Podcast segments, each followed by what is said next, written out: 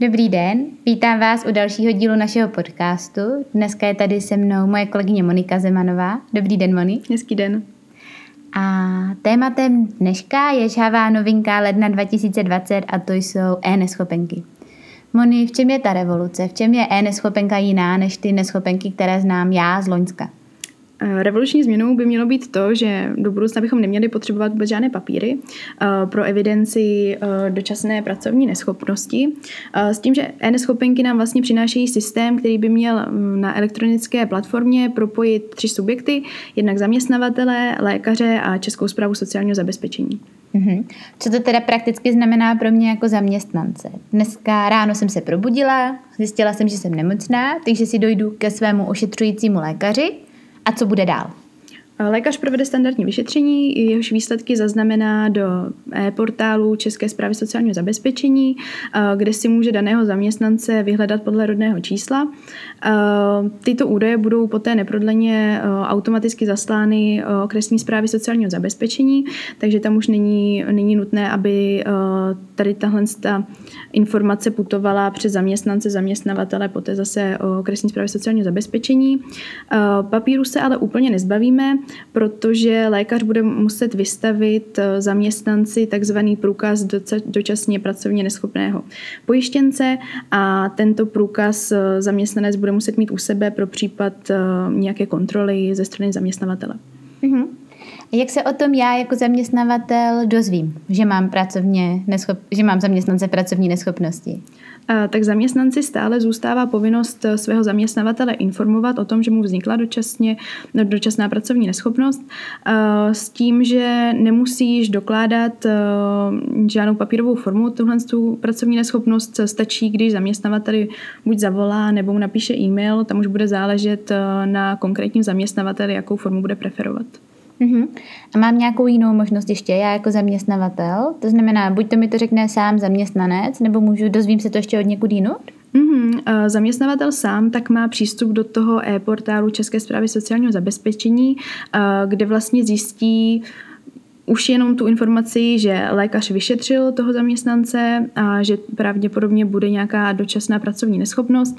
A druhou zprávu, kterou obdrží, tak bude od zprávy sociálního zabezpečení, která potvrdí, že eviduje tu dočasnou pracovní neschopnost a zaměstnavatel má také možnost nastavit si notifikace, kdy bude sám upozorněn tím systémem, že některému z jeho zaměstnanců vznikla nějaká dočasná pracovní neschopnost. Mm-hmm, tak tohle je určitě příjemné, protože nebudeme my jako zaměstnavatelé muset čekat, až nám to zaměstnanec oznámí.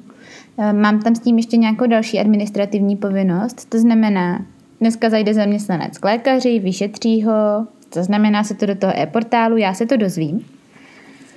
Teď předpokládám, že nějakou dobu uh, pobírá nebo platí uh, zaměstnanci neschopenku zaměstnavatel mm-hmm. po mhm. nějaké době tuto povinnost přebírá stát. Jak to tam funguje? Mm, přesně tak. Pokud ten zaměstnanec bude nemocný uh, více než 14 dnů, uh, tak zaměstnavatel má povinnost informovat o této skutečnosti okresní zprávu sociálního zabezpečení a zaslat jí potřebné údaje k vyplacení uh, té nemocenské dávky, což je většinou uh, účet, na který si nechává zaměstnanec vyplatit výplatu.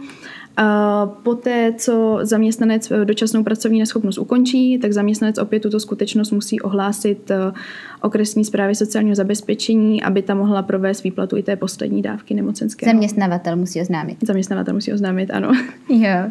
A ve chvíli, kdy se ta pracovní neschopnost ukončí, žádné papíry, zase všechno přes ten portál, Mm, všechno by to tak mělo fungovat, eh, pouze v případě, že tam bude nějaký technický výpadek, tak může zaměstnavatel pro komunikaci s těmi orgány využít eh, standardního papírového formuláře. Co lékaři? Ve chvíli, kdy je nějaký výpadek v tom systému, mají oni možnost, eh, jak toto vyřešit, nebo jakou formou vlastně lékař ve chvíli, kdy ten systém nefunguje, tu neschopenku vydává? Eh, tam platí to samé pravidlo, pokud je tam technický výpadek a nelze eh, tu e-neschopenku vydat elektronicky, tak mohou všechny subjekty používat tu papírovou formu. U těch lékařů je to ale problematické v tom, že tyto formuláře by si lékaři podle toho současně nastaveného systému měli vyzvedávat sami, což samozřejmě další administrativní zátěž pro lékaře, kteří nemají příliš času, aby si sami docházeli na ty pobočky a vyzvedávali lejstra, takže mm-hmm. tam to je jedna z kritiky, která se teďka snáší na tento nový systém. Je to nový systém a jako každý jiný předpokládám, že to nasazení nešlo úplně hladce. Co v diskuzích nebo když komunikujete s našimi klienty, co jsou takové největší bolesti toho začátku tohohle systému? Tak zásadním problémem opravdu jsou ty technické výpadky. Eh, ten systém pravděpodobně nebyl dobře eh, testovaný, nebyl připraven na takovou zátěž, kdy opravdu na něj bude napojeno tolik subjektů. Eh, to je asi ten hlavní problém. Lékaři si stěžují také na nemožnost storna těch neschopenek. Neví, není tam žádná funkcionalita, která by tohle řešila, nebyli na to dostatečně proškolení, jak mají v takové situaci jednat. Takže tohle je další věc. Ta administrativní zátěž samozřejmě to je nějaký čas navíc, který tomu ti lékaři musí věnovat. Řeší se toto nějak? Um, to je ještě další kritika, která se snáší. Uh, lékaři totiž doufají, že jim tady tyhle náklady bude někdo proplácet, ale zatím vůbec není vyřešené, vyřešené kdo. Hmm. Takže tohle je jeden z dalších požadavků. Oni lékaři stále jednají uh, o nějakých změnách k tomuto systému a tohle je jedna z věcí, která uh, je zahnuta do těch jednání. Mm-hmm. Ve chvíli, kdy byla neschopenka vydaná ještě loni, to znamená v papíru, jak to funguje? Ty neschopenky, co byly před lednem 2020. Mm, tak u těchto starších neschopenek eh, tak vlastně se uplatní pořád ten starší systém, čili ta dokumentace bude probíhat skrze standardní papírovou formu, tak jak to bylo zvykem a teprve až neschopenky vydané od 1. ledna 2020, eh, tak se budou řídit tou novou právní úpravou. Mm-hmm. Takže zaměstnanci, kteří má rodí od loňské, ještě musí takzvaně chodit pro lístky na peníze. Ano, přesně tak. Mm. Já jako zaměstnavatel bych do toho systému těch e-neschopenek, jak jste říkala, měla mít taky přístup kde ten přístup získám, nebo co pro to můžu udělat, abych do toho systému mohla nahlížet. Mm, tam je možné se přihlásit uh, jednak přes datovou schránku a další možností je uh, elektronický občanský průkaz nebo systém uh, takzvané uh, národní identifikační autority. Takže tam potom záleží na zaměstnavateli, který z těch přístupů chce zvolit a přihlásit se do té databáze a využívat ty výhody, o kterých už jsme se tady zmiňovali. Neschopenky se týkají zaměstnanců, ale ještě jedna kategorie pojištěnců, na které vlastně e-neschopenky dopadnou a to jsou osoby samostatně výdělečně činné. Mm-hmm. Je tam nějaký rozdíl, protože já nemám zaměstnavatele, když jsem osoboče. Mm-hmm. To znamená, jak tam to funguje.